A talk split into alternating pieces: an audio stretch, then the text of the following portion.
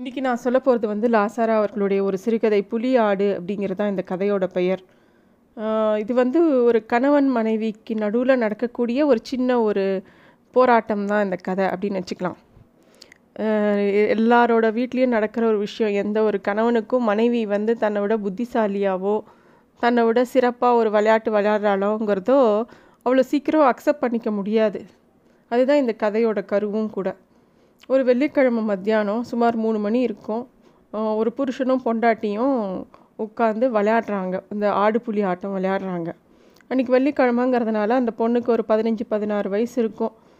எண்ணெய் தேய்ச்சி குளிச்சுட்டு தலைமுடியை காய வச்சுட்டு அவள் வந்து விளையாடுறா. அவள் பார்க்க வந்து ரொம்ப அழகுன்னு சொல்ல முடியாது. அதே சமயத்தில் அவன் முகத்தில் ஒரு குறுகுறுப்பு இருக்குது ஒரு அழகு இருக்குது அவள் கருப்பும் கிடையாது வெள்ளையும் கிடையாது. ஒரு மாதிரி மாநிறம். நல்லா மஞ்சள் பூசி குளித்து நெத்தியில் நல்லா குங்குமம் பளிச்சுன்னு வச்சுன்னு இருக்கா அவளோட அவள் வந்து நல்ல ஒரு அழகான ஒரு புடவையும் கட்டிண்டு உட்காந்து அந்த கட்டாந்தரையில் விளையாடின்னு இருக்கா அவன் கணவன் அவளுடைய கணவனும் நல்ல ஒரு அட்டைக்கறி நல்லா கண்ணங்கரேன்னு கருங்காலி மரத்தோட கருப்பு ஒரு அப்ளா குடுமியை வச்சுண்டு அவனா பார்க்க நல்லா கட்டுமஸ்தாக இருக்கான். அவன் வந்து வாயில் எப்போ பாரு அந்த புகையில அடக்கின்னு இருக்கனால ஒரு பக்கம் வீங்கின மாதிரியே இருக்குது அவனும் அவன் கூட உட்காந்து ரெண்டு பேரும் விளையாடின்னு இருக்காங்க. அவள் வந்து ஒரு நாலு ஆடை வெட்ட கொடுக்குற மாதிரி கொடுத்துட்டு பாக்கி எட்டு ஆடுகளை வச்சுட்டு அவனோட அந்த மூணு புலியையும் மடக்கிட்டா. அவளுக்கு ரொம்ப சந்தோஷம். தான் ஜெயிக்கிறோம் அப்படின்ட்டு. இவனுக்கா?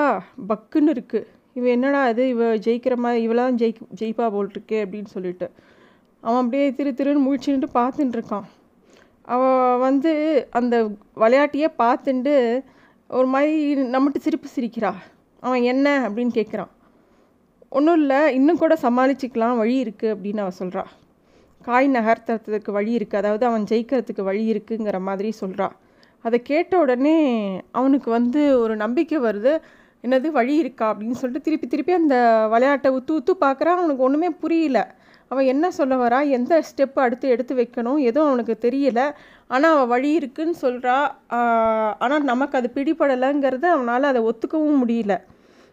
நாங்கள் அவன் திருப்பியும் கேட்குறான் நகர்த்துறதுக்கு இடம் இருக்குன்னு நான் சொல்கிறேன் அப்படின்னு திருப்பியும் சாதாரணமாக அதாவது எனக்கும் தெரியும் ஆனாலும் நீ அப்படிங்கிறியா? அப்படிங்கிற மாதிரி கேட்குறான் அவள் வந்து ஆமாம் அப்படின்ற அப்படின்னு அவள் திருப்பியும் சொல்கிறான் உடனே அவன் வந்து அவனுக்கு ஒத்துக்கவும் மனசு இல்லை எனக்கு தெரியல நீ சொல்லு அப்படின்னு சொல்கிறதுக்கோ இல்லை என்ன அது அடுத்த வழின்னு கேட்கவோ அவனுக்கு எதுவுமே அவனுக்கு மனசில்லை.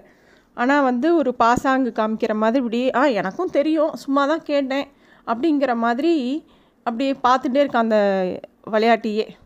ரெண்டும் கெட்டானாய் அவன் மாட்டிக்கொண்டு விட்டான். திருப்பி திருப்பி புத்தியை செருப்பால் அடிக்கணும் என்று தன்னைத்தானே கடிந்து கொண்டான். அவனுள் தான் இவ்வாட்டத்தில் மிகவும் கெட்டிகாரன் என்ற அபிப்பிராயம். அவனேதான் அவளை ஆட் ஆட்டம் போட கூப்பிட்டது. முதலில் ஆடு ஆடுகளைத்தான் விளையாடுவதாக சொன்னான்.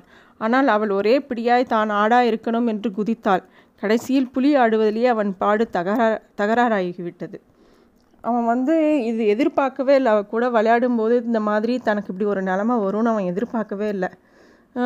அவன் இப்படி யோசிச்சுட்டே இருக்கான். அவள் உடனே அவசரப்படுத்துகிறா த இன்னும் எவ்வளோ நாழி ஆக்குவ இன்னும் நிறைய வேலை இருக்குது சி இதுலேயே உட்காந்துட்டு இருந்தா என்ன? சீக்கிரம் விளையாடு அப்படிங்கிற மாதிரி அவள் சொல்கிறா அவனுக்கு உடம்பெல்லாம் அப்படியே முள் தைக்கிற மாதிரி இருக்குது இவளுக்கு கொஞ்சம் நெஞ்ச கொழுப்பு இல்லை அப்படின்னு மனசுக்குள்ளே நினச்சிக்கிறான். அவனுக்கு வந்து ஆட்டத்தில் எப்படி தோக்க முடியும்? அதுவும் அவள்கிட்ட அவகிட்ட போய் எப்படி தோக்க முடியும்? ஏன்னா அவன் ஒரு ஆண்மகனாச்சே. ஒரு ஆண்மகன் ஒரு விளையாட்டில் தோக்கலாமா? அப்படின்னு அவன் மனசில் ஆயிரம் விஷயம் ஓடுறது. ஒன்றும் பிரயோஜனம் இல்லை அப்படிங்கிறதும் அவனுக்கு தோன்றுறது. அப்படியே தலையை உதறின்ட்டு நிமிடுறான் உடனே சரி அவளை சீன்ற மாதிரி கேட்குறான் எங்கே நீ விளையாடு பார்க்கலாம். நீ எப்படி ஆடுறேன்னு நான் பார்க்குறேன். என்னோட அடுத்த கட்டம் நான் எப்படி நகர்த்தணுங்கிறத நீ ஆடி காமி பா பார்க்கலாம் அப்படிங்கிற மாதிரி ஏதோ ஒரு சின்ன குழந்தை ஏமாத்துகிற மாதிரி கேட்குறான் ஆனால் அவளா ஏமாறுவா? அவள் வந்து இல்லை இல்லை பரவாயில்ல. எனக்கு ஆடுறதுக்கு நல்லா தெரியுங்க.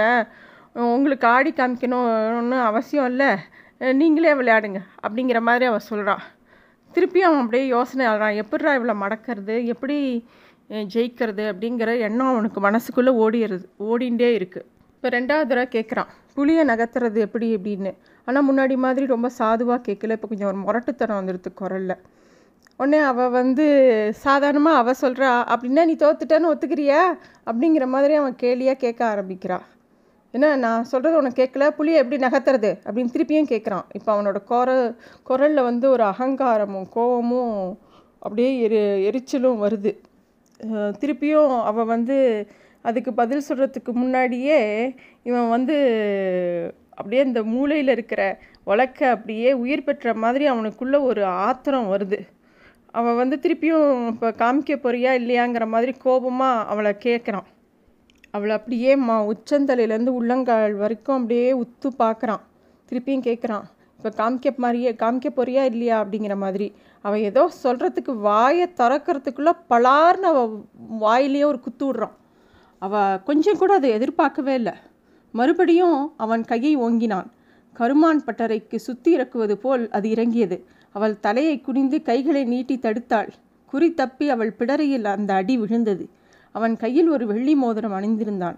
அவளுடைய ரவிக்கை துணி சன்னமா இருந்தால் பர்னென்று கிழித்து விட்டது. அப்படியே மோதிரம் அவள் முதுகில் கீறிக்கொண்டே இறங்கிவிட்டது. அவன் எப்படி முதல் அடி அடித்தானோ ஒரு அடி அடித்தவனே அவனுக்கு அந்த ஆத்திரம் இன்னும் ஜாஸ்தியாகி அடி மேலே அடி குத்து மேலே குத்து குத்துறான். அவ அவளை அவளால் வலி கூட தாங்க முடியல. ஒரே மூச்சில் ஏதோ இப்படி அடுத்தது இப்படி நகர்த்தணும்னு அவள் சொல்கிறதுக்கு வாய் கூட எடுத்து முடிக்காத அளவுக்கு அவன் அடிச்சு போடுறான் அவளை. அவளால் அவளோட சத்தத்தையே கேட்க முடியல. கொஞ்ச நேரம் அவன் அடித்து அவன் வெறி ஓஞ்சப்புறம் பேசாமல் இருக்கான். அவளை பார்க்குறதுக்கே மகா கன்றாவியாக இருந்தது. கொஞ்ச நேரத்துக்கு முன்னாடி இவ்வளோ அழகாக தலைமை ஆற்றி விட்டுண்டு குளிச்சுட்டு மங் மங்களகரமாக இருந்த அவளோட முகத்தில் இப்போ பார்த்தோன்னா குங்குமம்லாம் செ அப்படியே செதறி போய் வாயிலையும் மூக்குலேயும் ரத்தம் கீழ் உதடு கிழஞ்சி பார்க்கவே பரிதாபமாக இருந்தது அவளை பார்க்க. தான் இன்னதான் செஞ்சோம் அப்படிங்கிறதே இல்லை அவளுக்கு என்ன நடந்ததுன்னே புரியறதுக்குள்ளேயே அவன் அந்த அடி அடிச்சுடுறான். அப்புறமா அவன் நிதானமாக அவன் அந்த புலி எப்படி நகர்த்தணும்னு நகர்த்தி காட்டுறா. ஆஹா அப்படின்னு அவனுக்கு சந்தோஷம் வருது. அவன் குரல்லையும் அவன் அவனுக்கு அப்படியே ஒரு புன்னகை வருது. தான் ஜெயிக்க ஆரம்பிச்சிட்டோன்னு தோன்றுறது. வேக வேகமாக நாலு ஆடுகளை வெட்டுறான். வெட்டிட்டு பத்தியா இனிமேல் ஆட்டம் என்னோடதாக்கும் அப்படின்னு சொல்லிட்டு விளையாடிகிட்டே இருக்கான். ஒரு வினாடி அப்படியே திக்பிரம் பிடிச்ச மாதிரி அவளோட கண் அப்படியே அவனை சந்திக்கிறது. அவ ஒரே மூச்சு அப்படியே கேவருது. மூச்சு இழுத்துண்டு விட்டுக்கிறா அவ. அவனோ பித்து பிடித்தவன் போல் அங்கேயே உட்கார்ந்து கொண்டு இனிமே ஆட்டம் என்னோட தான் ஆட்டம் என்னோட தான் அப்படின்னு திருப்பி திருப்பி அர்த்தமில்லாமல் சொல்லிகிட்டே இருக்கான். ஆம் ஆட்டத்தை ஜெயித்து விட்டான். ஆனால் அவளை